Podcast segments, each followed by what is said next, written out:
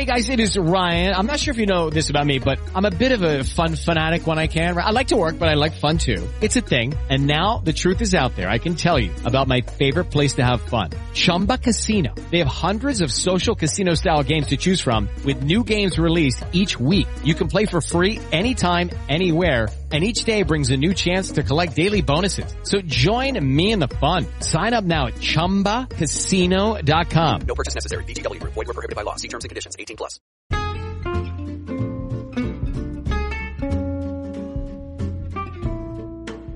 Hello and welcome to It's a Fandom Thing, where each week I'm joined by a panel of guests to discuss all things fandom from the female perspective. Everything from Star Wars, to The Office, to cosplay, to fanfic. It's all right here, so sit back and enjoy this week's episode. Hello and welcome to It's a Fandom Thing. We are continuing our epic celebration of Supernatural with a discussion about Sera Gamble's era, which was season six and seven. But before we get into that, just a couple of quick housekeeping notes. Remember, we are taking listener support now for as little as ninety-nine cents a month to nine ninety-nine a month. Click on the link in the show notes or go to our anchor page and click listener support there.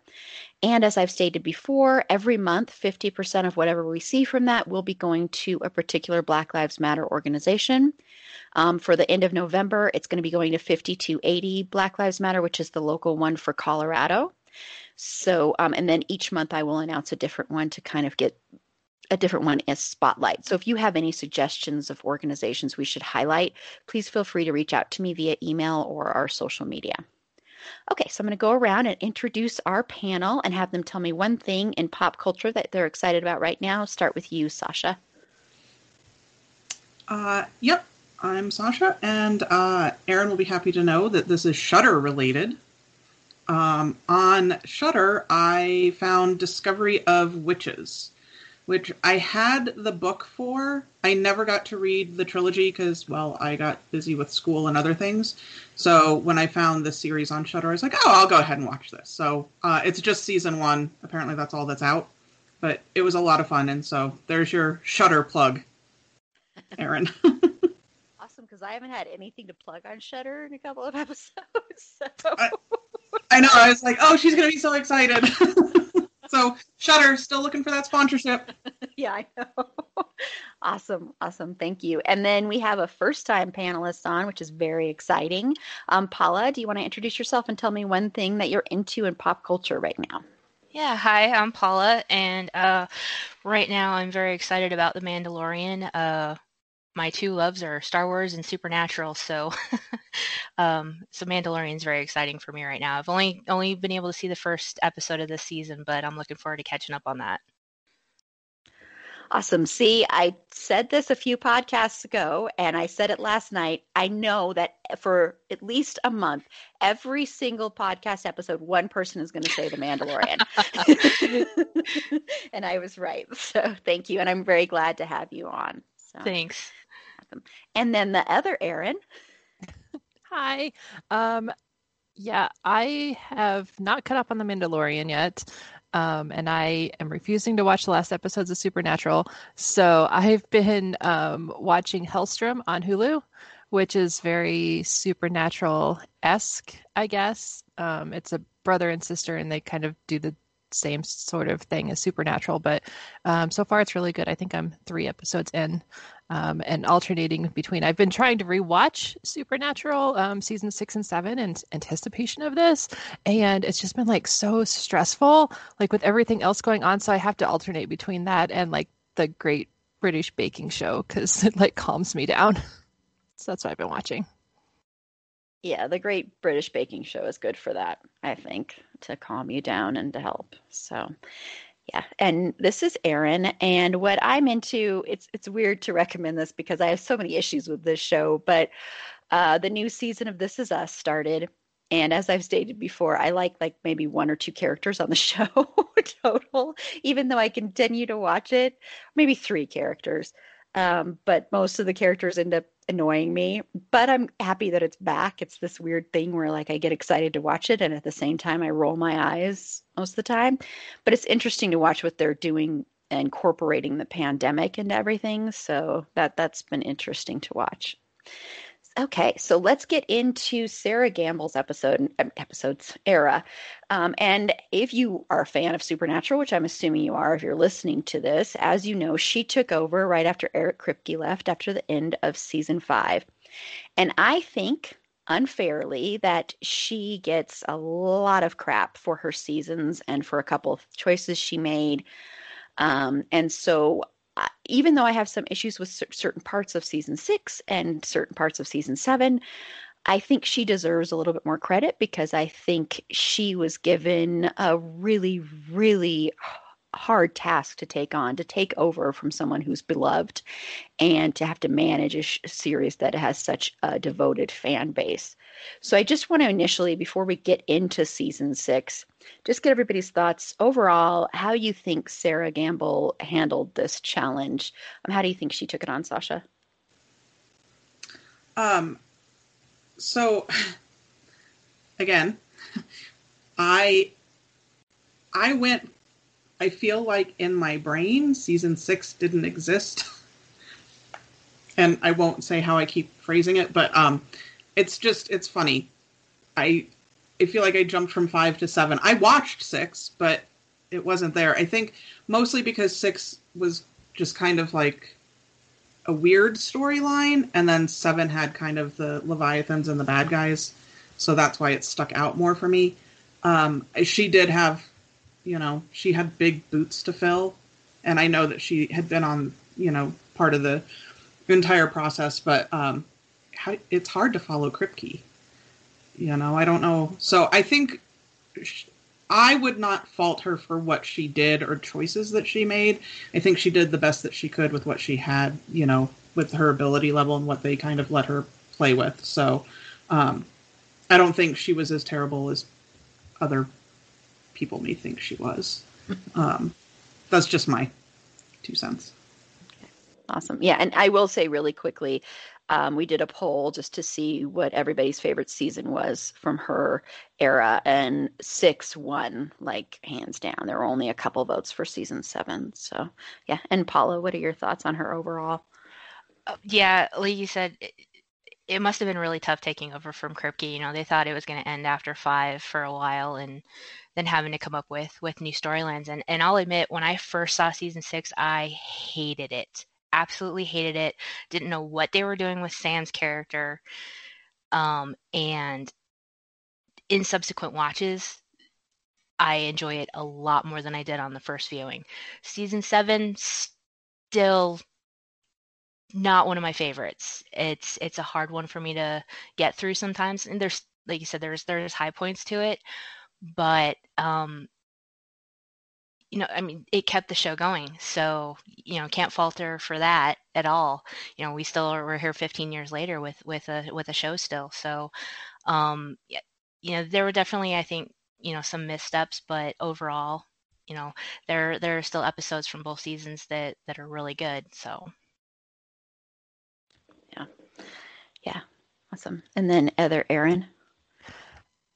I agree. I think it started out a little rough, um, but I, I don't know if that's any fault of her own. Season five kind of like ended weird, and I don't know. Rewatching it, I like it, but I am kind of like an optimist. Of I love pretty much every single episode, um, regardless of how like upsetting or sad or whatever it is. Um, I don't like the whole Sam's a jerk sort of storyline there, but I think. I think she did a great job. Um, she did have big shoes to feel, fill. And overall, I think she did great. I mean, she introduced us to Charlie, and I know we'll get into her later, but she's like my favorite ever. Um, and I think season seven, yeah, really picked up a lot of momentum maybe. Um, but overall, I don't know. I like it, but I like everything. So. That's awesome. Yeah. And I, I do. I think she just had an impossible task, really. And I do agree. I think six was kind of stumbled a bit in the beginning. Um, I think more mid-season, it kind of found its stride and its footing and became better. And season six has some really phenomenal episodes when you look back. And the same with season seven, because I think season seven especially gets so much crap because of the whole Dick storyline and the whole Leviathans and everything like that. But when you look back on it, it's got, in my mind, some of the best episodes of Supernatural ever. Um, and of course, you know, like was mentioned, it introduces us to Charlie, and Charlie is, you know, a fan favorite for sure. So, you know, there's a lot of gems in there. And I often wonder sometimes if part of the reason, honestly, that she got so much crap was because she was a woman, and she's the only female showrunner ever for the show. And, you know, even though the fan base of Supernatural, at least the one that's really vocal and online, is primarily female, that doesn't mean that you can't have women also berating other women. So I do think underneath it all, there is a little bit, a little level of that. And I think for Sera Gamble, I, Gamble, I think she is a really good showrunner, period. She brought us the show You, which is one of my absolute favorite shows. Um, so she is really talented, and she's done some other shows that are great as well. So yeah, I think, I think she gets unfairly bashed a lot by the fandom. Yeah. I was going to say also, she does The Magicians now, which is also a really great show. Yeah, that was the show I was trying to think of. Yeah, yeah, I've, I've heard that. I haven't watched it. And then um, really quickly, because I forgot to do this in the beginning, since Paula and Aaron weren't on our last episode, Kripke, I just want to know really quickly, Paula, um, when did you start watching Supernatural? And are you a Dean, Cass, or Sam girl? Oh, I'm definitely a Dean girl. um, I started watching... Um... I didn't start watching until season eight. I, I had to binge watch and caught up probably about a third of the way through season eight, and then started watching it live. Um, and I had resisted watching it for a long time because, you know, it was a C W show and wasn't really, wasn't really a fan of most of what they did, um, until I got talked into watching it by some friends, and uh, still here, still love it. So... Awesome. And always glad to have another Dean girl on here. If if you, you know, from our last episodes, everybody will know that I adore that character more than any other character. So, yeah. And Aaron? Yeah, I started watching it at the very beginning. Um, my husband and I watch it together, and it's one of the few shows that we watch together every single episode, um, every week. Um, and I have really vivid memories of like it. In two thousand five was the year that we bought our first house. So like of us sitting in our brand new house, watching our favorite show. And it was just really fun.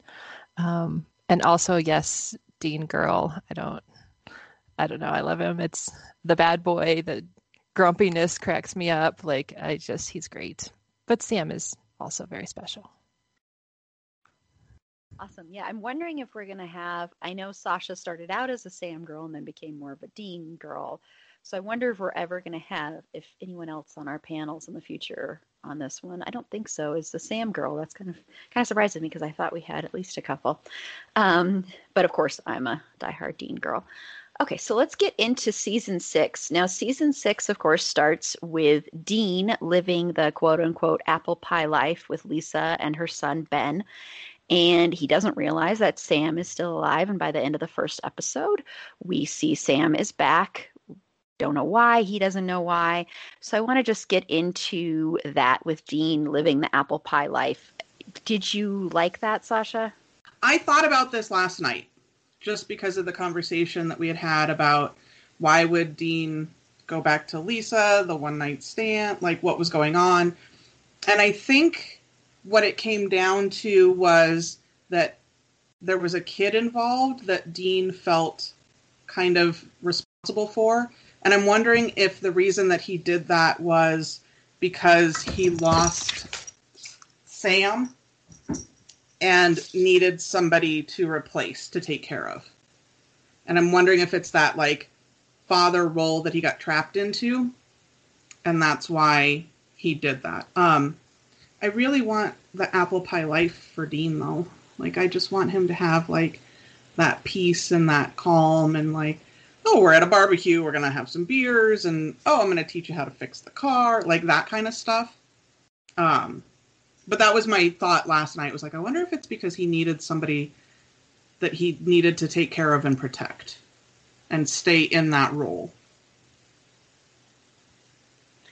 That's that's an interesting theory. Yeah. Hmm. And Paula?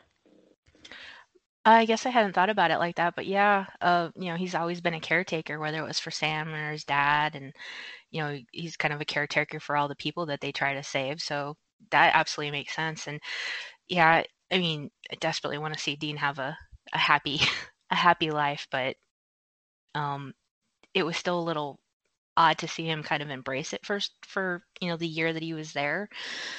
Um, it just it just seemed odd that, that he wouldn't still be involved in hunting and he would completely turn his back on it like that. But but it was nice to kind of see him get a little bit of happiness for the short time that he had it. Yeah. Yeah. And Aaron? Yeah, I think it was really sweet. It's nice that he got to sort of have the life that him and Sam didn't have when they were growing up. He got to be a father figure for Ben and kind of not have to hide that part of his life from Lisa because she knew about his past and stuff. If, you know, he tried to do that with a lot of other people, he would have had to not be truthful about a lot of things, and she understood. So I thought that was really sweet. Um, and at the end, whenever she's just like, well, you got to go and just come back when you can. Um, she was really amazing for that. And he did seem really happy for a while there, um, until the end where he kind of missed it. And once Sam came back, it was just like he had to go.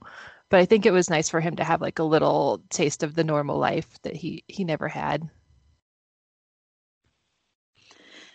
Yeah, I mean, I've always wanted him to have the apple pie life. My issue was always I don't like Lisa. I think she's a very boring character, um, which could be down to the writing. Um, and I always thought, like I said on our last episode, that if Dean was to ever go back to somebody, I always thought it'd be Cassie. Because to me, Cassie, and yeah, it was all the way back in season one, so that's probably why they didn't do that. But Cassie, to me, was the one woman that Dean really, really loved. And so I always thought that would be who he would go back to. But Sasha, you mentioning Ben there, you know, that's an interesting thing because I've always thought Dean would be an amazing dad. And it always made me sad that he would never be a dad. So I can see that. I can see him choosing that so that he could have that fatherly role there. And even though you saw that he was comfortable in that life, he still, in the very beginning of the very first episode in season six, you see he still keeps, you know, holy water under his bed. He still has the warding, all that sort of stuff. So he's still prepared because in his mind, it's never really going to go away, I think is part of what he's thinking. Um, but I always wanted him to have that apple pie life. I just think I would have enjoyed it more if it was with a different character that I liked a little bit better. So that was my only issue with it, really. Um, and then, of course, at the end of that episode, he realizes that Sam is back, or midway in that episode. Um, so what was everyone's initial reactions when they saw that Sam had returned? I mean, I know we saw him at the end of Swan Song, but still, when you saw him there and saw Dean see him, Sasha? Um, I think that there's, you always know that the boys are coming back. Like, you always know that there's going to be something. And I think when Dean came back from hell, it was such a different, like, feel because of Cass and um, just the way that he came back and him dealing with that trauma, and then having Sam just kind of appear and not really have, like, at the end when we see him under the street lamp of the episode before, you know, you know that he's there and you can see something's off, so you're like, is it really Sam? You just have that moment, right? Of, all right, Sam's back, but is it Sam that's back? Is Sam broken? What's going to be wrong? How? What's the new bad that they're going to have to fix? And is Sam the bad? Um, I think was my feel about the whole thing of him returning from hell, because it he didn't go in in a good way. I mean, he went in with Lucifer and Michael, and it was just not, it was not going to end well, I think was my, my thing. And um, so, yeah. And Paula?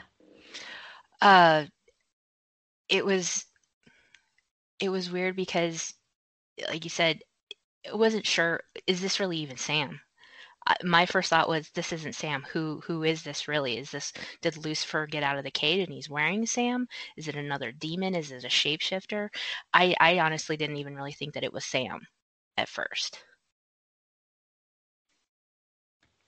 Yeah, yeah. And then Aaron. Yeah, I agree. I don't love how long it went on with Sam not being himself. I think that just was heartbreaking that um, most of the season he was just kind of a jerk and like a terrible person because he had no soul. It wasn't his fault, but um, I'm I'm glad he was back, that they didn't go like many episodes without him. Um, but it made me very upset whenever he would do like terrible things, like using Dean as bait and things like that. Yeah, he was, I mean, of course, you knew he would be back, not just because he appeared at the end of um, Swan Song. Um, for me, you know, I, I, he was just odd from the get-go. He was very different and weird, and I wasn't sure if it was because he wasn't Sam or because of just everything that had happened to him in hell, and he just reacted to it differently. Um, so everything seemed off from the get-go with him. Um, which was just really interesting way to jump into it. And I think that could have been maybe why people have a hard time with season six in the beginning, is that Sam instantly is weird and off. So everything feels a little bit off kilter watching it. Um, it feels like a different show almost in a way. So I, I think that was, that was part of the struggle there. And once you found out what was going on with Sam, I think it made it a little bit easier to deal with, because you knew there was a reason behind it, and it wasn't just Sam is different and he's always going to be different kind of thing. So, yeah, so I think that's why it got off onto a rocky start there. And, of course, Sam, this whole time that he'd been back, since he'd pretty much been back since he'd gotten into the cage almost, um, he was working with the Campbell family, which is Mary's family. So his grandfather was back from the dead, and he's working with his grandfather, and then Mary's dad, who we had met in season four, and then, of course, their extended Campbell family. And so what did everybody think about that storyline, bringing in more family members, Sasha? Um, I didn't like the Campbell storyline at all. I didn't like any of them. I didn't like anything to do with it. I, I wanted... N- I wanted no part of it. They, from the beginning, they all came across as super shifty and shady. And, like, there was just not, they weren't in it for good, um, was my initial thing. And I, I didn't like any of that. Any of the episodes that involved that, I didn't like. That might be unpopular opinion, but that, I, I just didn't like that storyline at all. Um, yeah. And Paula? Um, yeah, I wasn't a fan of it either. I think I think I would have been more okay with it if it had just been Samuel Campbell and not the, the various cousins and whatnot. I just, none of them were likable characters. Yeah, and, and Aaron? I agree. I don't like Samuel. I don't like any of them. They were like some weird hunter cult thing going on. And just, I don't know, the way that they worked in. Sam and Dean are are fine on their own. They don't need those people. Like, they had Bobby, he's their family. I, those people turning up was just weird, and I didn't like it. Sasha, you wanted to add something? It, you're right. It's the cult. They felt like a cult. Yeah. That's, yeah, no, no, you it was nailed weird. It. That's the words I couldn't find. It, the, shifty and shady equals cult in Sasha speak. Just for future reference. Yeah, that's that's that's interesting because, yeah, I hadn't even thought about that, but they were really off. Um, yeah, I didn't really like it either, except for I will say I do love um, Mitch Pileggi. Pileggi, I don't know, I'm probably mispronouncing his name. I think he's great, the guy who plays Samuel. Um, but, yeah, it was really weird and odd, and I was like, okay, so are they going to be around forever, and are we just going to keep bringing new people in and discovering new family members? I think it would have been fine if they had just brought Samuel back because, of course, you discover a lot of the reasons Samuel is doing what he's – I mean, he they're getting, like, the alphas, you know, like the alpha vampire, vampire and all the other alphas, and trying to, you know, of course, you learn eventually that Crowley wants to open the doors to Purgatory, and – all these various various things that are happening. And Samuel is, of course, doing this because he thinks he can bring Mary back and get his daughter back. And he doesn't care if his grandsons die at all because he doesn't really know them. So it's an it's an interesting reason that he's doing it. And I think if it had been just Samuel, it would could have been fleshed out a little bit better, I think. And you could have gotten to know that character a little bit better. And yeah, it would have it would have been just just an interesting, interesting thing to do, I think. Um, and I want to just, oh, sorry, Paula, you want to add something in there? Yeah, just one of the things about Samuel, you know, wanting to bring Mary back at the expense of sacrificing his grandsons. That just seems like a, a really weird thing to me that, you know, he would sacrifice her sons. How, how did he think that that was going to go? Bringing her back, and how is he going to keep the fact that he basically killed her kids from her? You know, mm-hmm. that just always seemed like a just a, a weird, weird thing to me in that whole storyline. I think that's probably part of the reason why I just wasn't a fan of that storyline at all. Even though I, I'm the same way. Love, um, I think it's Mitch Pileggi. Love him as an actor. Mm-hmm. Um, but yeah, it was just, that always just seemed off to me. Yeah, that's that's that's a good point too. Yeah, how is he going to say, well, sorry, I had to kill her? He probably would have not told her, but still, it would have been a little bit, you know, she would have found out, of course. But it also plays into the whole Winchester legacy of sacrificing somebody or something in order to bring somebody back from the dead. So that's like a Winchester thing, you know. They all do it. I mean, Mary did it, you know, at the very beginning when John was killed, you know. So it it happens all the time with him. So that is the interesting part, is that it is a Winchester or a Campbell legacy too. So yeah, yeah, very interesting.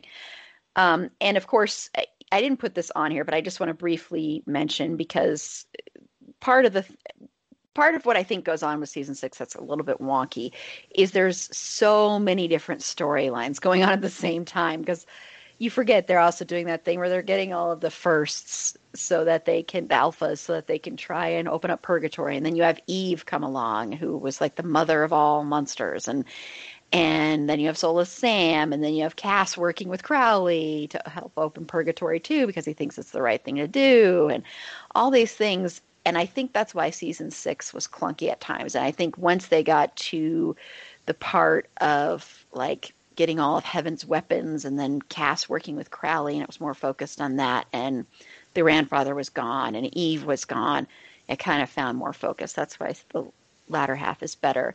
But I just want to briefly mention Eve, because I want to see if anybody liked that storyline, because it really was kind of in line with all the alphas getting kidnapped and stuff. Sasha?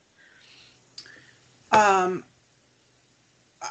I'm going to opt out of this one just for the simple fact that I don't, it wasn't memorable enough for me to have an opinion. No, that's understandable. Paula, do you have an opinion? Um, it almost seemed like there was a lot of buildup, and then it resolved very quickly with Eve. You know, um, I think they could have drawn that out a little bit more.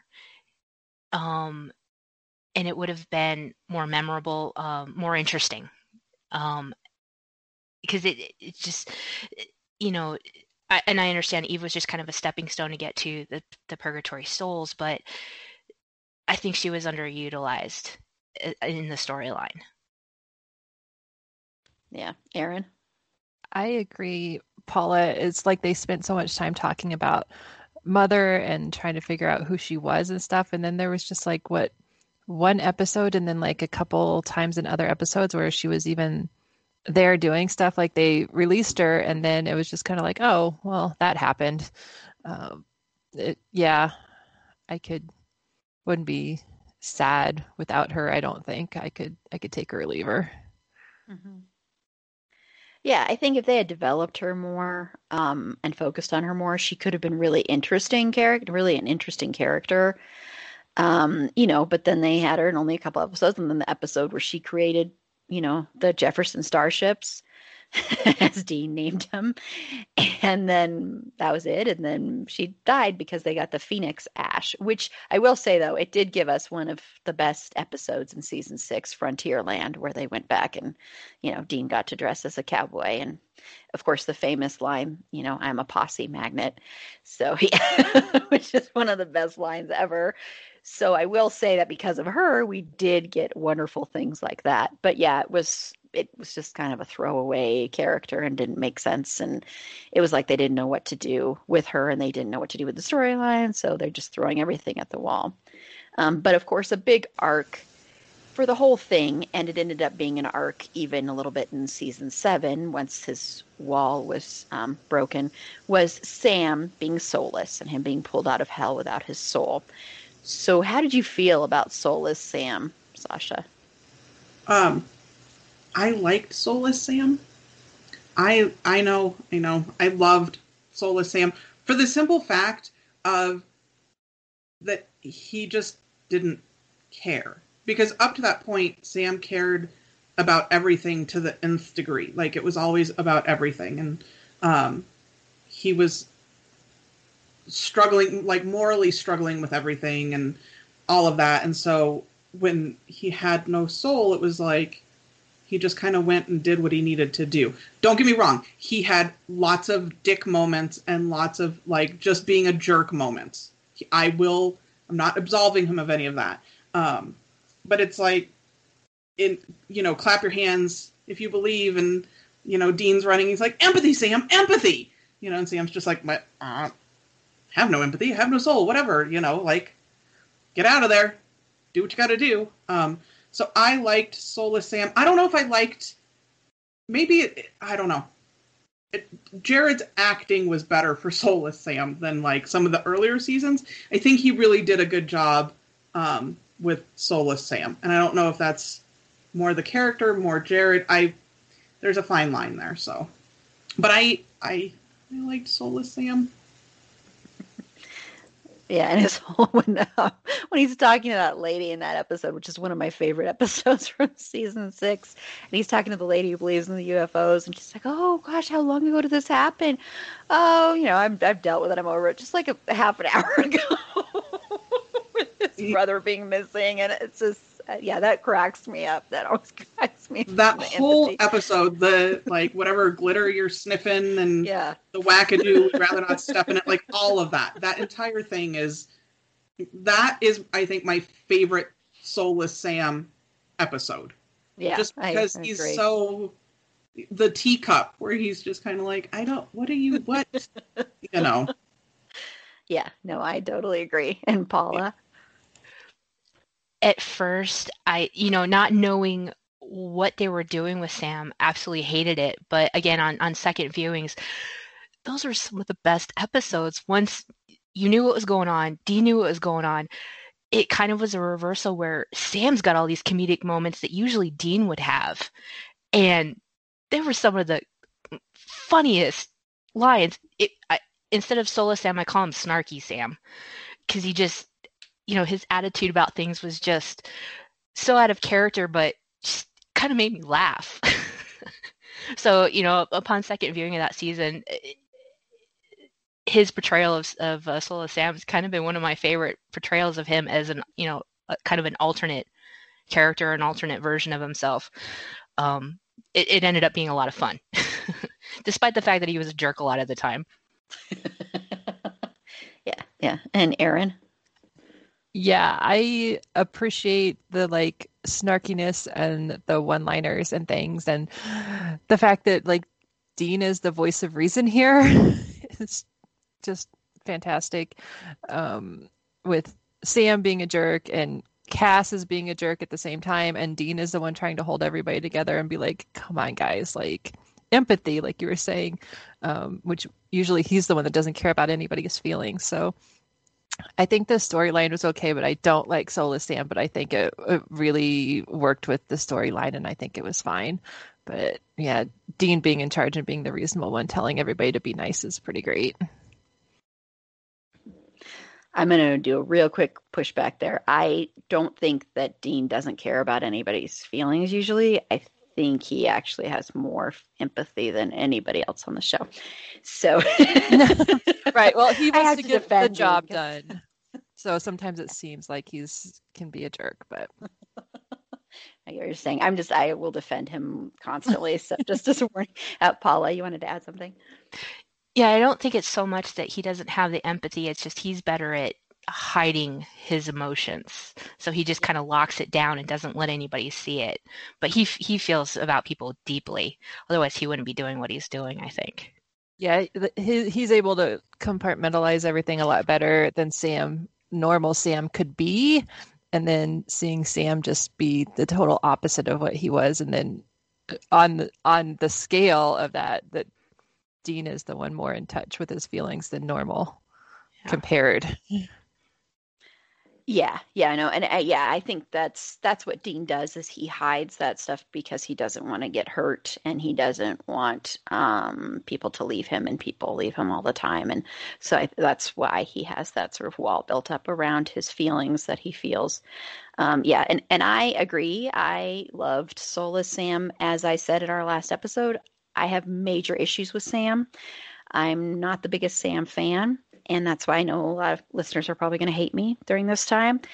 Um, but I really liked Soulless Sam. And I liked Soulless Sam because it was just so nice to see Sam, um, I don't know, not so needy is the first word that comes to my mind.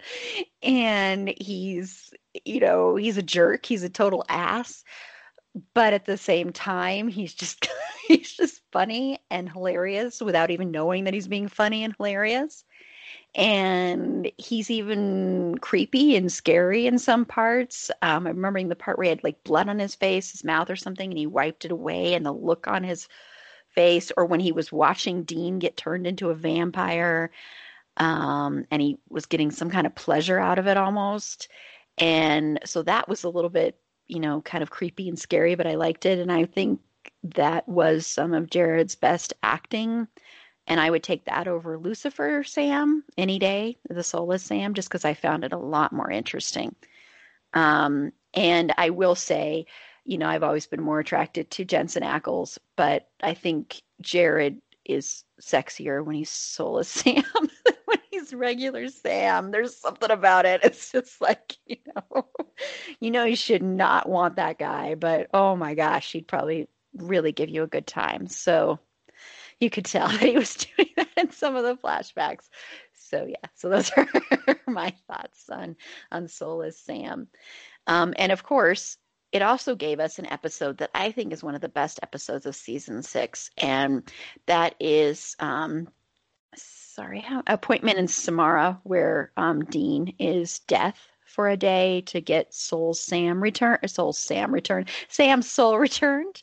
Um, and I just think that episode is fantastic. Um, watching Dean in that one, and when he struggles, when he's supposed to be taking um, a young boy, and then the domino effect when he doesn't. So it's again another thing that calls into mind, you know, um, free will versus fate kind of thing. Um, plus, you get to see death again. Plus, you get to see Robert Englund. So Freddy Krueger being in there um, was really incredible too. So I think that's another gift it gave us. And Sam is very creepy in that episode in the beginning because he's trying to kill. He's trying to kill Bobby. And I mean, hello, we don't want Bobby to die. Um, so yeah, so I think that that's another reason that I liked Soulless Sam was it gave us that episode there too. But of course, Sam does get his soul back because uh, Dean being death for a little bit. And then death decides to put Sam's soul back with the wall up so that he won't remember his torture in hell in the cage. Another character that I want to touch on really quickly before we move on to Cass working with Crowley and Cass being the reason that Sam was soulless and all of that is another character that comes into play more in season six and really in season seven too. But I want to mention her right now, even though she was in the earlier seasons, but is Meg. Meg becomes kind of an ally of the Winchesters, and it starts in season six, and especially an ally of Cass's. Um, so what is everybody, what does everybody think of Meg? Sasha? So I, um, I like Meg. I like this version of Meg. Um, not the, like, season one version, but this one who kind of is oddly attached to Cass and calls him Clarence and wants to kind of caretake him. And, um, yeah, I really like the Meg character. I like... Because you you never really know where she's at or where her allegiances are. You think she's always on the side of the boys, but there's kind of that part in the back of your brain where you're like, she's in it for herself. She's got to make sure that she survives. So she's going to play both sides for as long as she can to ensure her survival. Um, but I love Meg, and I love her interactions with Cass. Those are some of my favorite um, scenes with those two. And then Paula. I love Meg. She's a great character. You know, like you said, she, you you don't know, you know, what she's up to. She's definitely just in it for herself by whatever means necessary, whoever she has to work with to do that. And uh, yeah, she's just she's a great character. And Rachel Miner is amazing. Yeah, definitely. Erin? I agree. I think Meg is the best. She is like always very clear about she's trying to keep herself alive, um and I like how she kind of just like proves herself as as the seasons go on.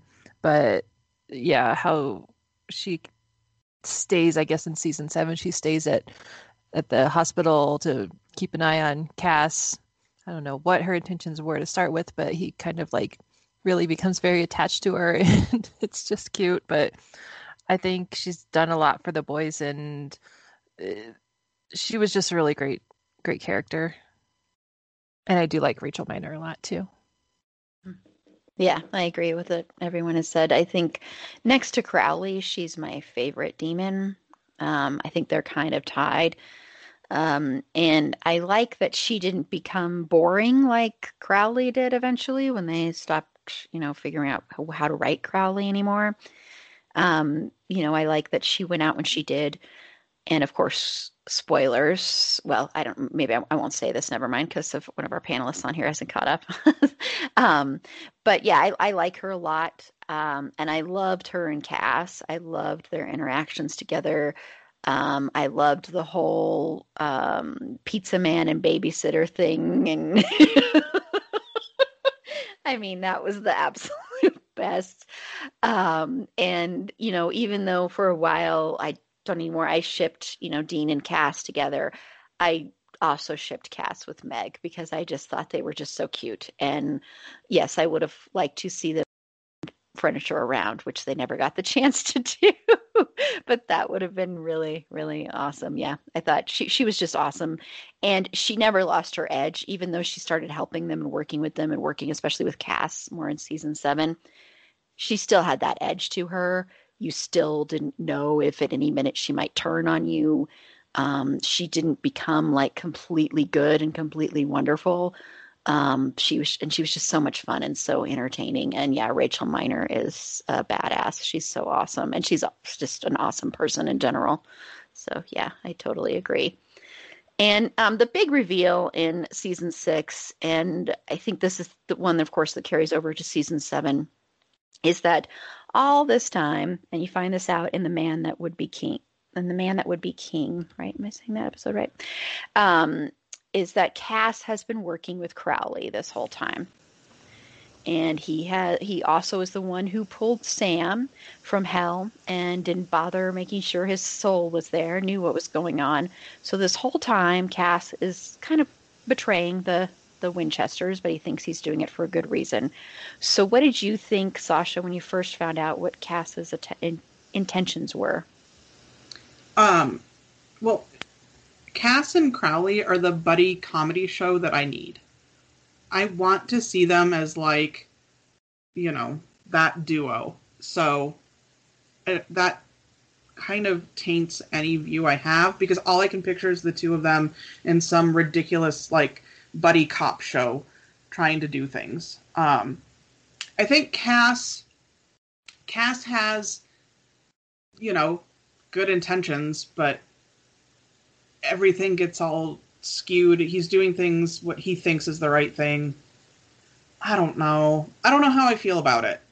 I because I like I love Crowley And I think that, you know, Crowley's in it for his own. Cass is trying to do the right thing. It all gets all twisty-turny.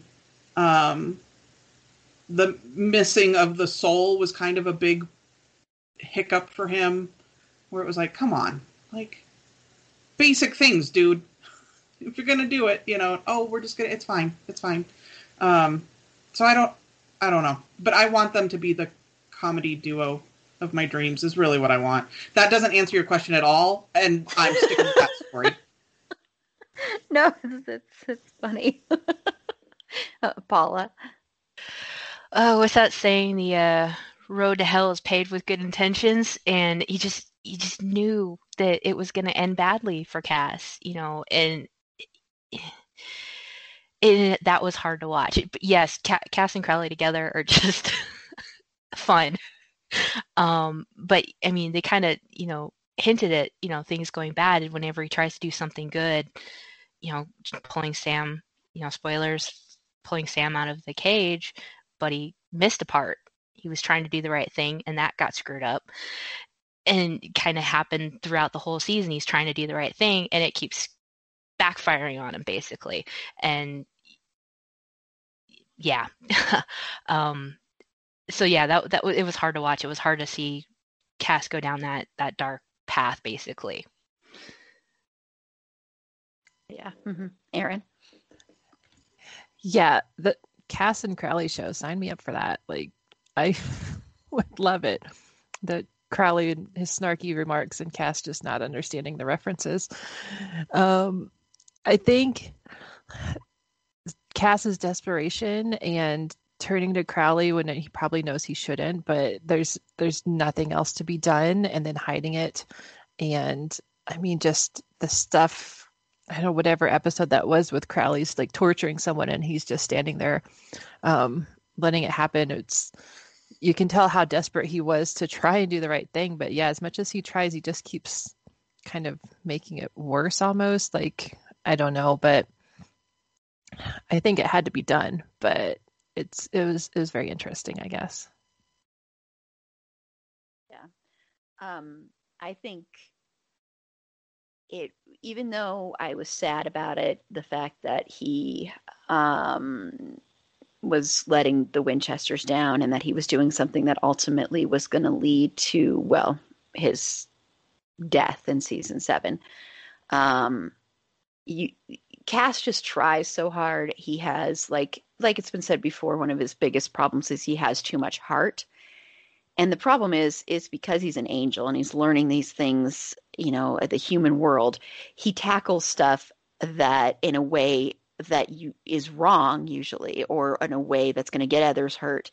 And he doesn't know any better. And I'm not, it's not an excuse, but it's just the way he is. He's not positive. He doesn't, you know, he didn't want to hurt Sam. Um, I see a lot of people online say, people that don't like Cass, say that Cass did that on purpose and he was trying to hurt Sam, and he'd always been trying to hurt Sam. And I didn't view it that way. I think the reason he was doing it is he was just desperate to try and make things better, because things were so bad during the whole apocalypse, and there were angels that wanted the apocalypse, and then, you know, all these angels dying, and, and, you know, just everything getting turned upside down. He wasn't able to find his father. He wasn't able to find God, of course. And so all of that happening just led to him just trying to find a way to make things better. And even though Crowley is someone that he should despise and hate, Crowley is, you know, the enemy of my enemy is my friend kind of thing. And so he figured maybe if he teams up with him, somehow he can make things right in heaven again. Yeah. And Paula, did you want to add something onto that? Yeah, by by the time he got to the point where he did that to Sam, I think he was also feeling betrayed by Sam and Dean and Bobby, because they were trying to talk him out of it. And he, like you said, he was desperate, desperate to do the right thing, desperate to get them to like, listen to him, desperate for them not to try to stop him. And that was the only thing he could do to distract them.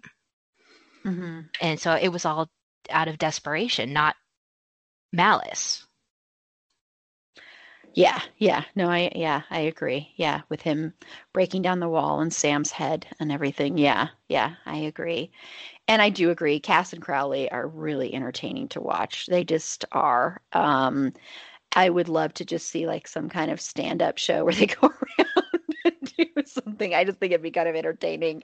Uh, and they just work really well together. Mark Shepard and Misha Collins really play really well off of each other, I think. Um, so I, I really liked that interaction. And, you know, once again, I think this storyline shows how much faith, you know, I always bring it back to Dean, but how much faith Dean has in the people that he loves and cares for, because he was the last one to give up on Cass, really. I mean, he was the last one to hold out hope. And when Dean finds out that everybody's been right about Cass, you can see that heartbreak on his face and that letdown. And it's really, really sad. Um, yeah, so it was, it was just an interesting storyline, because Cass has been such a friend up until that point, and then they feel like he's not a friend anymore. They're losing him. And Dean knows that it's going to go wrong. Everybody knows something's going to go wrong. You're working with Crowley. So, yeah, it was a really, really interesting way to sort of end season six, too. I think season six, more than any other season, kind of ended on a cliffhanger. I mean, I know they all kind of do, but it was almost like the scene, it just kind of ended, and then, you know, you didn't really have like a finite ending there where you weren't positive what was going to happen. Um, and so that leads us to season seven, which season seven, of course, starts out where um, Cass has taken on all these souls from Purgatory into his body. And the Cass we know is gone, and this new Cass is there where who thinks he's God. So what did everybody think about Cass as God, Sasha? Um, I was not a fan of Cass on the power trip. Um, Cass on the power trip was, uh, so like Soulless Sam was kind of entertaining as being a dick, but Cass on the power trip was not. He just was like single-minded. I, yeah, I'm not a fan of Cass in the beginning there. Sorry. Oh, God. It's fine. You don't have to apologize. Uh, Paula, what did you think about? I hated Cass like that. He was just such a jerk. And it, it, at that point, it seemed like it wasn't even about doing the right thing anymore. It was just, I'm God now, and you'll do what I say, and, you know, fear me, you know. And it just, it was almost vindictive at that point, and I just, I did not like it. that's, that's not the Cass I knew and loved. Aaron? Yeah. Cass's God is like Soulless Dean. Like, it's weird and I don't like it. Um, it at times it was entertaining. Um, whenever he kind of like went on the murder spree, he just started killing all the bad people in the world, was kind of great. But yeah, he was an awful jerk, and it, he, I don't know. I didn't like it, but, and I think it went on for too long. Again, I, I, wanted normal Cass back. Well, I am going to disagree. um, I found it really interesting and entertaining. Yes, I wanted Cass back, and I was glad when eventually down the road we got Cass back. Um, but I just, I thought, and I think it was because I think Misha Collins did such a good job. And it was such a different side of Cass, because we've seen Cass, you know, in season four, even being, you know, the angel who's, you know, can smite you and really powerful guy. We've seen that. But this was a different thing where it was, you know, just power hungry. And of course, it was because of all the Leviathan within him, which we didn't know until like the second episode. But yeah, I, I I thought it was kind of enjoyable, um, fun to watch that sort of bad side of him. I guess I kind of get a kick out of watching the three of them when they're when they're bad guys. Like when we get into Demon Dean, I'll rave about that for a long time. So I just think it's fun to see a different side of these characters. Um, so I had fun with it. I didn't think it went on too long. I kind of wanted actually more of it. I think we got kind of cheated and didn't get enough of it, but I guess I'm in the minority there.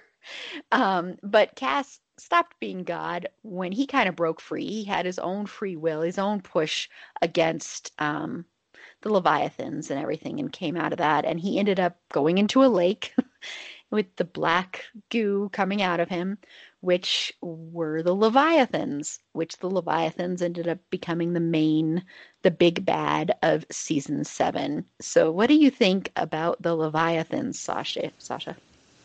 Um, so I initially was like, oh God, what is our new flavor critter? And then when you watch them and they, the way they interact and, um, what is it when they make, like, Dick makes them basically eat themselves? They've got a term for it where they basically have to consume themselves. Bibbed. Yeah. Yes, bibbed. Oh, oh, what kind of monster does that to its own people? Like, the Leviathans were horrible. They were slimy, horrible. Oh, they were a good bad. I did not, I don't like them. I didn't like them. I thought they were gross, and but they were a good bad, um and I think that we needed a good bad for the boys to kind of move forward um from everything else from previous from like season six, and then um with Cass and everything, they needed something to deal with, and so I think this fit the bill. Uh but as far as a monster, big hard pass. Nope. Right up there with spiders. Nope. Right up there with spiders. Paulo. Oh, spiders. Yuck.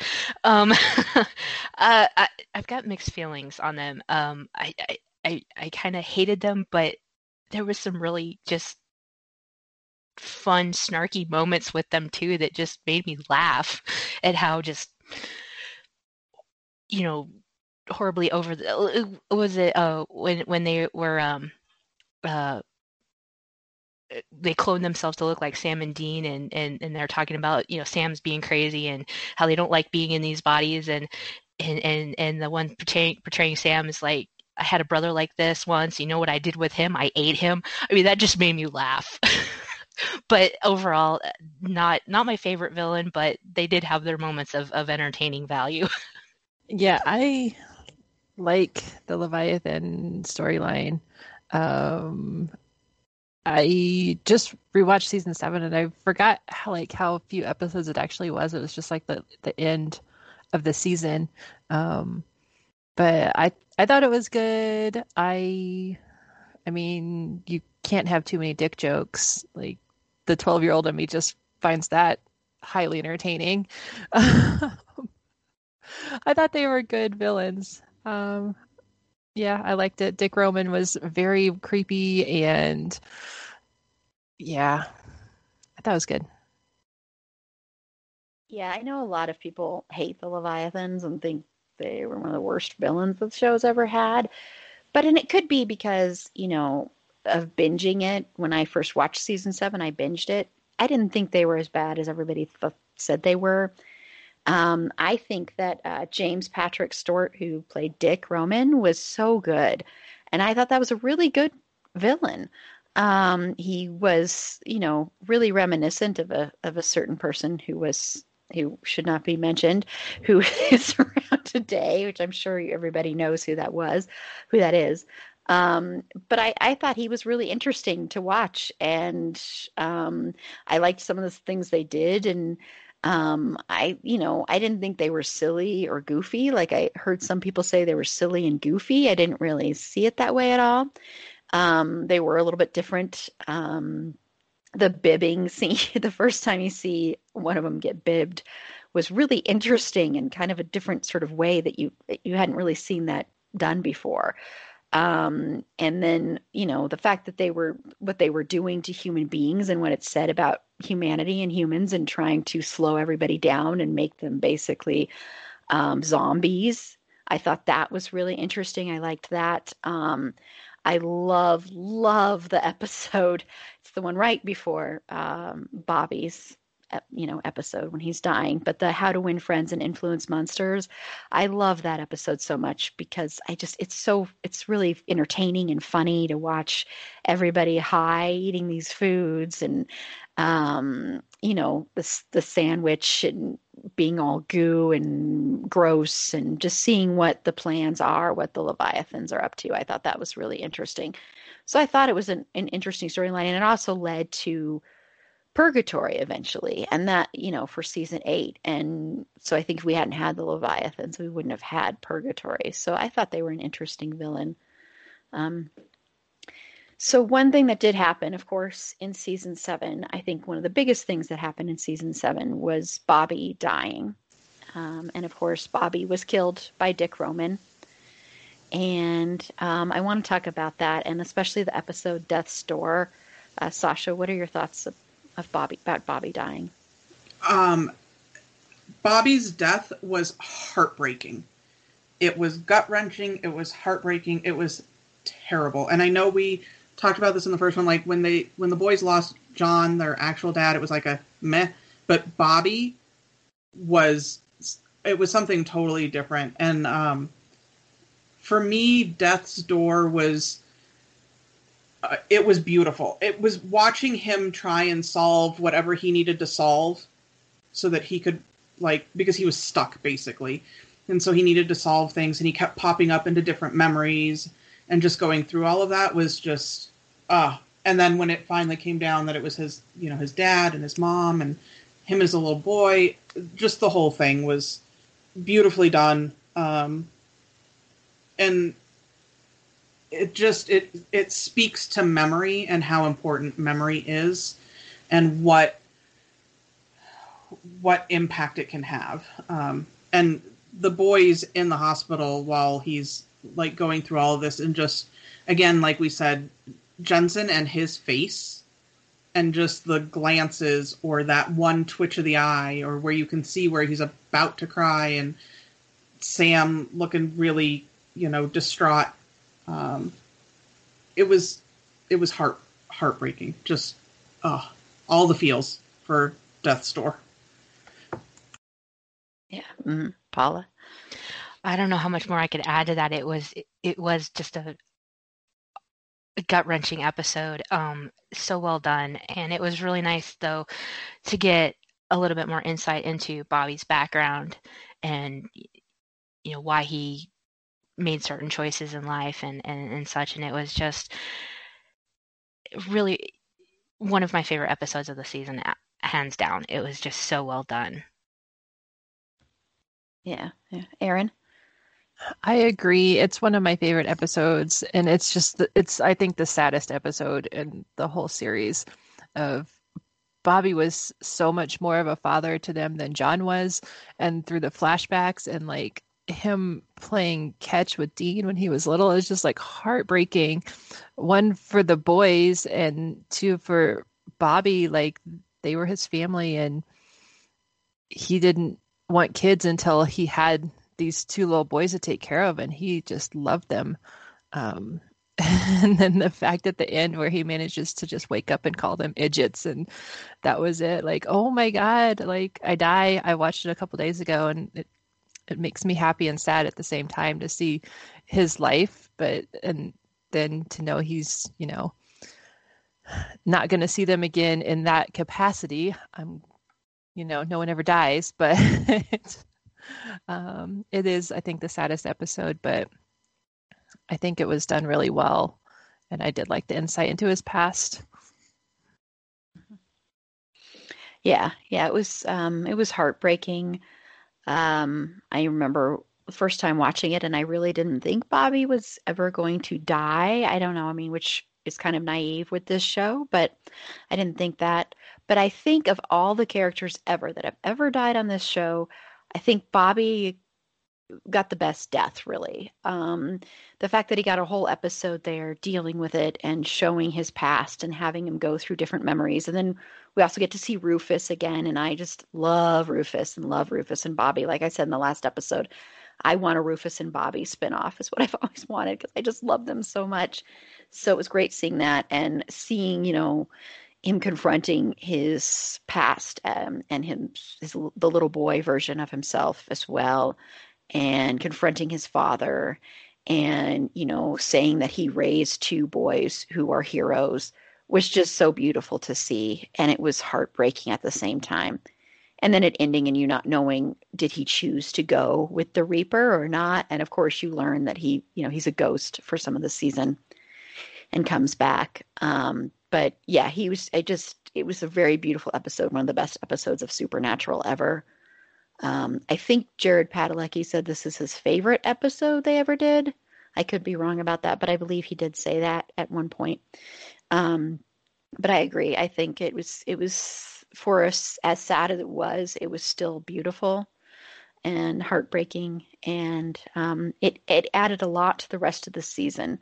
And that's why I say when people put this season down and season six as well, there are so many great, amazing episodes, um, you know, and great characters and, and stuff. And, and one of the best characters that came out of season seven was Charlie. Um, Charlie was introduced in season seven. She played a bigger role in the later seasons, but I want to get um, everybody's thoughts on Charlie. What do you think about Charlie, Sasha? I love Charlie. Charlie is all of us. She is, she's a fan girl. She's just like, she, she goes into her office and she's got all the little superhero things, and she's got the little statue of Hermione, and she's like, all right, H, let's do this. And, you know, she's the hacker, and um, I I love Charlie. I that episode, the girl with the Dungeons and Dragons tattoo, where she's hacking everything and the boys find her. Um, my favorite part of that is when Dean is talking her through flirting with the security guard, because she's like, well, he's not my type. He's like, just work through it. She's like, she's She's not a girl. And he was like, okay, we can do this. And then he's talking her through how to flirt with a dude. Is It's comedy brilliance. Um, and just the way Felicia Day is adorable and everything she does. I just, I really like her. I can't say enough good things about that character. Um, we won't go, get into what they did to that character, but like her initial coming on screen and that whole episode was fantastic, and I just I love everything about her character in that capacity. Um, I had been a fan of Felicia Day before she came on the show, and just from the moment she came on, it's just every time she's on the show, it just makes me so happy. I love her, and that also is one of my favorite episodes of the season. Just her introduction, and that again, that scene with her and Dean flirting with the security guard was just gold. I love it so much. It's hilarious. But yeah. Um, yeah. I, I, just a great episode. Felicia Day is awesome. Charlie's amazing. I love that character so much. I hate what they did to her, but love her so much. Yeah. Charlie is, I think, my favorite besides the boys. She's just, I want to be Charlie. She's so, I cosplay Charlie a lot. Um, The girl with the Dungeons and Dragons tattoo is one of my favorite episodes. I actually watched it this morning right before this. Um, she's just so fun. And I, I love the interaction she has with the boys. I wish that she had stuck around longer to be in more episodes, because I really think their interactions together are just excellent. Um, she's re- a really interesting character. I agree. What they did to her was not fair in the end. Because um, I think she had a lot more potential than than what they did. Um, and Felicia Day is also my celebrity crush forever and ever. I will watch her at anything, but especially as Charlie. Completely. And, you know, I've always said when I hear Walking on Sunshine, I think of two things. I think of Patrick Bateman in American Psycho, and then I think of Charlie. And I just love that when she's in the elevator and she looks around, making sure no one's watching her, and she gets really into it and is dancing. And it's just so great and wonderful. And it captures her character perfectly in that one little scene there. And once we get to know her even better in seasons eight and nine and, and some of ten, um, you even love her more. She becomes even more endearing, and she's just got such a great heart, and she's a very strong character. And she's a great addition to the show, um, and Felicia Day is a great addition to the cast. Once again, as we've mentioned before, this show really, one of the best things it does is in its casting department. It casts actors so well. There's only been a few missteps, I think. But for the most part, every single actor they have on this show is really, really good. and the perfect person for the character. Like, I can't imagine anybody else playing Charlie. There just couldn't be anyone else playing Charlie, just like there could be no one else playing Crowley, no one else playing Cass, that kind of thing. So they're, they're really, really good at that. Erin, did you want to add something on to that? I agree with the casting, and these these two seasons brought a lot of really good characters to us. Um, you know, we got Charlie. I think season six was the first episode with Jody, um, oh, and yeah. and um, Kevin was at the very end of season seven. They just did really great casting, and even a lot of really great guest stars too. In in these seasons, um, there Jewel State I think was in season six, was it? And I'm trying to think of. Gosh, they had a lot of really great people from, you know, the sci-fi world in it. But uh, yeah, hands down, good casting. Yeah, yeah, Jodie is one we have not mentioned. I mean, there are so many characters that, you know, amazingly enough. And, of course, she came back in, in that one episode um, about Titanic in season six. Um, is we never, we didn't even mention Ellen and Joe in when we were talking about Eric Kripke, which is just so bizarre to me, but I think it's because there's so, there are so many characters, there's so many things to discuss on this show, but they, they were two great characters, especially Ellen. I will always miss Ellen. Um, and her death and Joe's death was one of the saddest ever in the show. Um, but yeah, Jody, Jody was great. But yeah, I agree. They bring so many great, amazing characters onto this show. I do think sometimes they bring too many on at the same time, and you can get overwhelmed and lose track of who people are. I think that was a problem late in later seasons. But yeah, I do agree. And like I said, their casting is amazing, phenomenal. Um, and another big thing that happened towards the end of season seven is, because I know from what I've heard, because of course I didn't watch it live at that time, was... people thought Cass was gone for good, and then Cass comes back when Sam is basically, he's being tortured by Lucifer in his mind because, of course, that wall came down. So, um, and so he's in the psychiatric hospital, and he hasn't slept, and he's being tortured, and, and Dean is just beside himself, doesn't know what to do. And so he's trying to find someone to heal him, and he finds Emmanuel, who is Cass. And Cass doesn't know who he was, doesn't have a memory, and he's married all of a sudden. Um, so what did everybody think once Cass returned, Sasha? Um, so I, it's funny because I just watched uh, Born Again Identity, which is Sam in the hospital.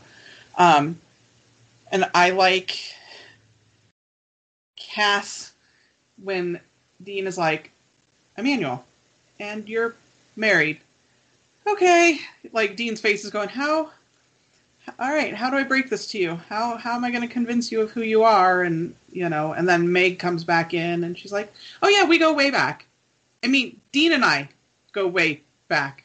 You, I got a good feeling about you, you know, so it's like everybody trying to be real cautious about, let's not startle him with who he really is. Like, he's going to, we got to get him back. But we don't want to spook him, so just kind of that tender footing around when they first come in contact with him was kind of funny. Um, and then, yeah, I, I mostly have feels about Cass's interaction with Sam and that whole thing. So I'll let everybody else talk about Cass. Yeah, I, I'm not really sure what to say about that. It's it,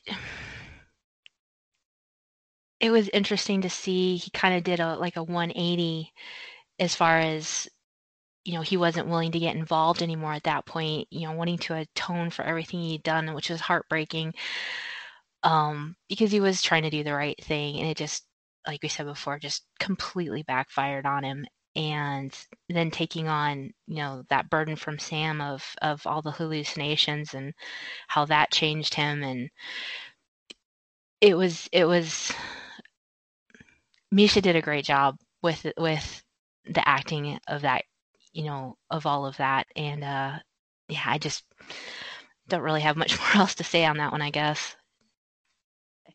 And Erin? Yeah, I think it happened. It helped the story move along, but I was a little indifferent. I do like kind of like the stoner Cass of just like, I followed a bee through the garden today, and the weirdness of it. And he played it really well. Um, and how he kind of just like becomes very attached to Meg, and um, she's trying to like shake him off now because he's just too clingy and just shows up places where she's at. Um, and she tells the boys at one point, like, you deal with them. Like, he was your boyfriend first. She's just tired of his, of his nonsense. And yeah, he just seems not Cass-like, but I think, I think it's okay. It doesn't really bother me either way, I guess. I I think the Born Again identity is one of my favorite episodes from season seven. Um, I loved seeing Cass back. Um, I remember my sister used to watch this show. She started binging it, and then she lost interest after season ten, I believe, is when she kind of stopped watching. And she's been saying recently that maybe she should watch it again, but she was really into it, and she loved, loved Cass. And I remember her asking me, you know, God, when is Cass coming back? Does Cass come back? He does come back, right? Like, I'm not going to tell you. I'm not going to tell you. And then she was like, oh, I'm so excited he's back, once he finally came back. And um, I just love how innocent he is, and how really what it is, is it's someone dealing with P T S D in a very different way than the show has shown before. And I just thought it was an interesting way to um, portray portray that. And I love when Cass gets his memory back and starts smiting all the demons. And he's getting his memory back as he's smiting all the demons. And you see all the flashes and all the flashbacks. And I love the song playing. And I just think it's a really well done scene. And then him taking on everything from Sam was such a selfless thing to do. And a way at, for him to work towards redemption. And I do love the interactions with Dean later, especially the scene where they're sitting there and um, Cass gets out the board game Sorry, and he holds up the Sorry board game, and he's like, who wants to start? And I think there's a lot of layers to him saying that. I don't think it's just who wants to play first. It's, you know, who wants to start apologizing first, who wants to start getting stuff out, who wants to talk first. But he's not at that point yet to express it. And his whole thing about bees and his whole thing, it, don't you think we're missing a cat here? Don't you think this place needs a cat? We're sure. I mean, and him willing to give his blood. And then at the very end, joining Dean, with Dean saying, you know, I'd rather have you, you know, broken or not. And Dean has always been able to reach Cass because they have a profound bond. They just do. And so being able to see Cass finally go, okay, I'm going to work and help them, and I'm not going to just sit on the sidelines anymore, um, was really, really interesting. I don't know. I, I liked it a lot. I liked Cass's storyline a lot in season seven, and then in, and then into season eight. I just thought it was really interesting, and I thought Misha did a really good job. And there were a lot of funny lines and a lot of funny moments, and, you know, just watching this character that is dealing with so much grief for what he did, for what he caused, and not knowing how to face it was just really fascinating to watch. The only question I do have is, what happened to his wife? I mean, did anyone tell her? Um, that's what I always wonder, is like, one day she's just like, okay, my husband's gone. I don't know what to do. I just always wonder, you know, hmm, I wonder where she went. And if anyone bothered to tell her that your husband's gone, and yeah, he's he's an angel, and he's in a psychiatric facility, and he won't be coming back, and yeah, so good luck with your life. That's what I, yeah. Sasha. That's a real hard phone call to make. It's a real awkward phone call. Yeah, just a tad awkward. Send an email. An email. Yeah. Yeah, I just always wonder that when I was watching the episode again the other day. I'm like, yeah, what about his wife? I mean, she's got to be sitting there going, where did my husband go? It's like an A P B out for him, and or missing persons report out. And yeah, I thought that was funny. Okay, well, let's talk a little bit about the finale. The reason I want to talk about the finale with this one is that it leads to, you know, Dean and Cass being gone and going to Purgatory, and Sam all alone. And, of course, Kevin gets kidnapped by Crowley. Um, so what did everybody think about the finale, Sasha? All right. So first of all, um, because it's me, I have to bring up Baby Comes Back. Yes. So I have to bring that up first of all, because that was like, you know, Dean's asking Cass, like, I, I need a favor. Cass, like, I'm not doing anything. It's like, I, I need you to take me somewhere. Just please do this. And it's Baby. So I was really excited about that. And then when I saw that it was Meg that was driving it to Dick's place, I was like, oh, what?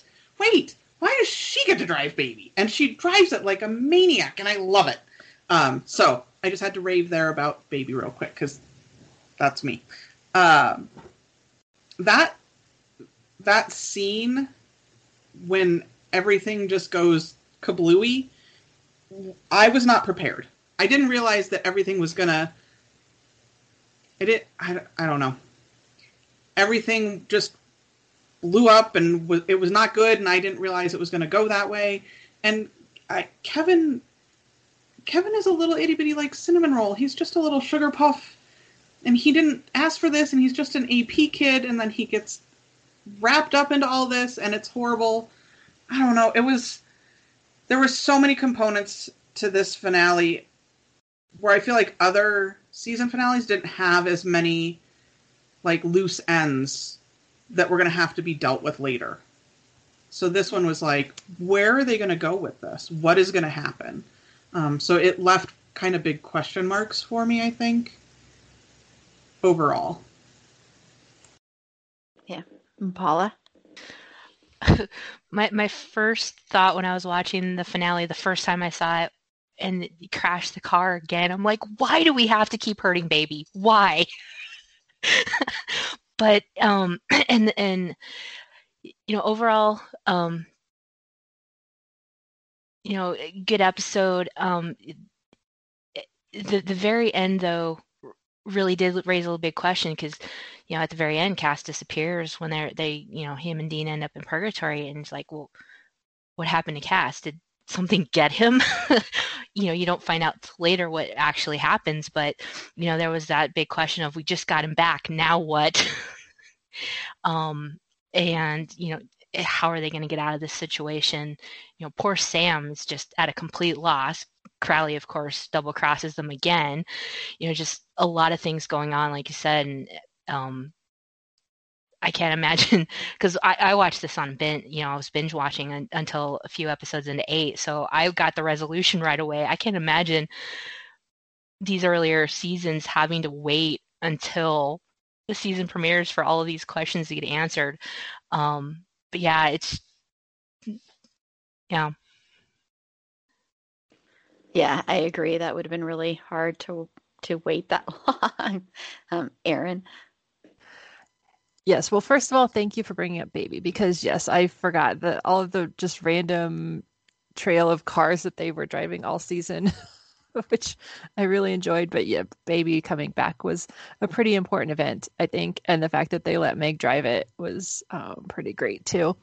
I think it was a good, good episode. There was a lot going on, but uh, I think it was well done. And I do like uh, the, the introduction to Kevin. I don't, I think it started with the previous episode, but kind of involved him more here. Um, and I'm glad that Kevin got to stick around, because I really like him and, and his mom too. The later episodes with Kevin's mom. Um, I yeah, the big cliffhanger. I remember watching it, yeah, live, and we had to wait until the next season, and it was just like, oh my God, like, why? Why would you do this to us? But I think every single season almost has ended like that. Like, why would you do this to us? So I thought it was good, and I'm glad that they kind of defeated the Leviathans, albeit making things possibly more complicated. Um, and just Dick Roman exploding with the black goo and stuff is still like one of the grossest things. And there's some really gross things on this show, but that's just really gross. I liked it. Yeah, I th- I think it's one of the better finales, honestly. Um, and I think a lot of that is also just because I love the Purgatory storyline so much. And so because it was giving birth to that, I think that's why I kind of love it so much. Um, I liked Kevin a lot. Um, I will say this is the one one of those instances where the first uh, actress who played Kevin's mom was not very good, and then I'm really glad they recast that character the next season, I will say. Um, so it's one of those rare instances where it wasn't the greatest casting. Um, but Kevin was great. Kevin was a great character, and yeah, he was like a little cinnamon roll and just so sweet and precious and too precious for this world kind of thing. To steal a line from Sam from season two, I think that would really, really describe Kevin in a lot of ways. Um, but I just, I thought it was a really interesting finale, and yeah, having Baby back was great. All the different cars they drove in that one car where they were singing all out, where uh, All Out of Love comes on, where Air Supply comes on, and then Dean's singing it. And that whole scene is so hilarious. And Sam's face during that, like, oh my God, what are you doing? um, so that brought about some humor. But yeah, it's always sad to not have Baby around, because Baby is like a character on the show. She just is. So not having her there is really sad all the time. Um, so yeah, I thought I thought it was a great finale. Um, well, we haven't gone on too long for this episode compared to other episodes. So I just want to quickly just wrap up, and just if anyone has any episodes or quick things they want to shout out about either season six or season seven, Sasha. Um, yeah, just a couple of ones. So in season six, uh, Weekend at Bobby's, I think, is a fantastic episode. It is... Uh, If you want to know who Bobby is and what his role is, that's the one to watch. Because he is, like we talked in the last episode, he, he takes care of everybody. And that's the one where he's answering all the phones and like, yes, of course she works for us. Of course this. No, Garth, call the real F B I, not me. You know, and all of that. So Weekend at Bobby's. And then in season seven, um, Time for a Wedding, when Sam gets married to Becky, I think is fantastic. Um, and then my own personal nightmare was the uh, Plucky Pennywhistle with the horrible clown, and everybody ends up covered in glitter. So those are just a couple of episodes that I wanted to kind of shout out. And The French Mistake, I think, is kind of a classic one. So yeah, definitely, definitely a classic one. And Paula? Um, yeah, The French Mistake is absolutely a classic. Um, I think a couple of my favorites are... Um, Frontierland from season six and Time After Time from season seven, because you can't tell me differently. Dean loves to cosplay. I mean, just he just he'll never admit it, but he loves it. Um, yeah, and those are two those are two of my favorite favorite episodes. And Clap Your Hands If You Believe. I mean, again, just because of the comedy from Soulless Sam is just so much fun. Yeah. Yeah, I agree. And of course, that cosplaying with Dean comes back in season eight, you know, when we meet up with Charlie again. I mean, he does. He obviously does. So, yeah. And Aaron? Well, yeah, my first thought was Time for a Wedding, because it's so great. I think Becky is like the adorable weirdo, uh, misplaced uh, intentions. But, and also that episode introduces us to Garth, who is one of my favorites, too. Um, so I, I appreciate that, but the whole episode is just funny. Um, I watched it the other day. Leslie Odom Junior is the Crossroads Demon. It's just a really good episode. Um, and the My Heart Will Go On, where the with fate, and which is like one of my fears is I'm going to die doing something really stupid like that. Like I'm going to get my scarf caught in the copy machine and, or something like that. So it really spoke to me. But um, and the the the sadness at the end of that episode where um, they basically had to right the wrong, which then made Joe dead again. And that Bobby was so happy with her. And then they were like, we can never, we can never tell him. And that was just a little tragic, but I do like that episode as well. Yeah. Um, I just wanted to quickly mention, um, the Alpha Vamp. I just want to mention a character. I just want to mention the Alpha Vamp, because I thought the Alpha Vamp was such an interesting character, and I wish we had gotten more of him. So I just want to give a quick shout out to that one, because yeah. Um, and I agree. French Mistake, I think, is an episode that I think I've watched probably I don't know, so many times, probably more than a lot of other ones. Um, and Plucky Penny Whistles was great as well. I really, really loved that. Um, and it's funny with Garth. What's funny about Garth is I always forget about Garth, to be honest, until he shows up. And then I'm like, oh, yeah, Garth, I forgot about you. Because, yeah, he can be really entertaining and funny. Um, but, yeah, he's... He's he's kind of forgettable sometimes, I'm sorry to say, but somehow I just kind of am like, okay, oh yeah, oh yeah, now I remember you. Yeah, now I remember you. Um, and Frontierland, of course, like I, I mentioned that one before. That one's that one's a great one as well. I just think one thing that Supernatural does so well is comedy and meta episodes, of course, too. And that's why I think The French Mistake is so great, um, because it was so meta.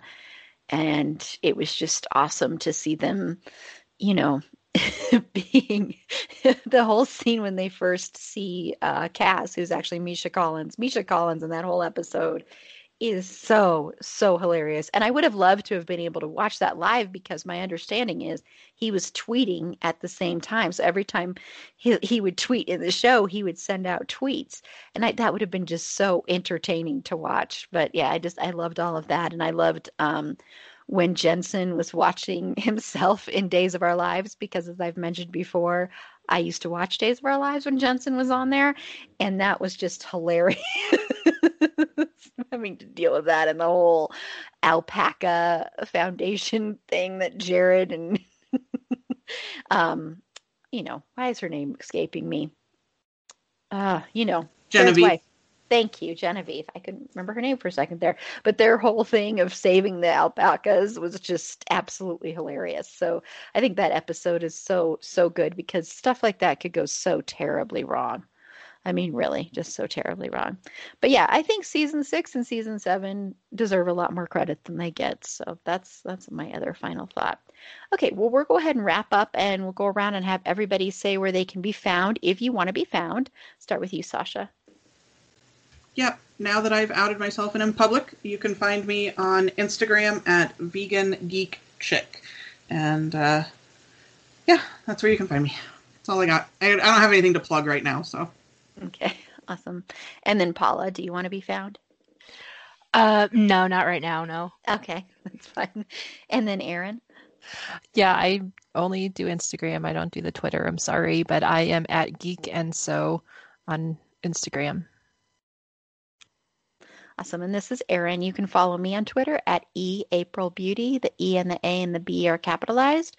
Be sure to like the show on Facebook at facebook.com slash it's a fandom thing pod.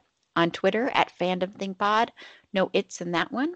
On Instagram at It's a Fandom Thing Pod. Um, if you have anything you would like us to be sure to mention during this time when we're covering Supernatural, you can reach out to us via email at itsafandomthingpod at gmail dot com, or you can reach out to us via our social media platforms.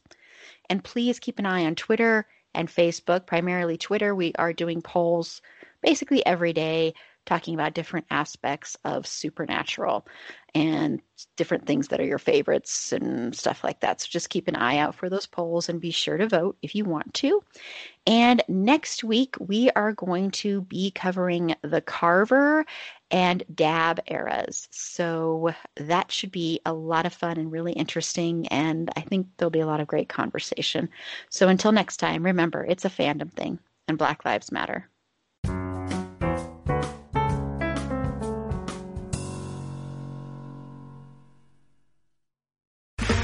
Okay, round two. Name something that's not boring. A laundry? Ooh, a book club. Computer solitaire, huh? Ah, oh, sorry, we were looking for Chumba Casino. That's right, Chumba Casino dot com has over one hundred casino-style games. Join today and play for free for your chance to redeem some serious prizes.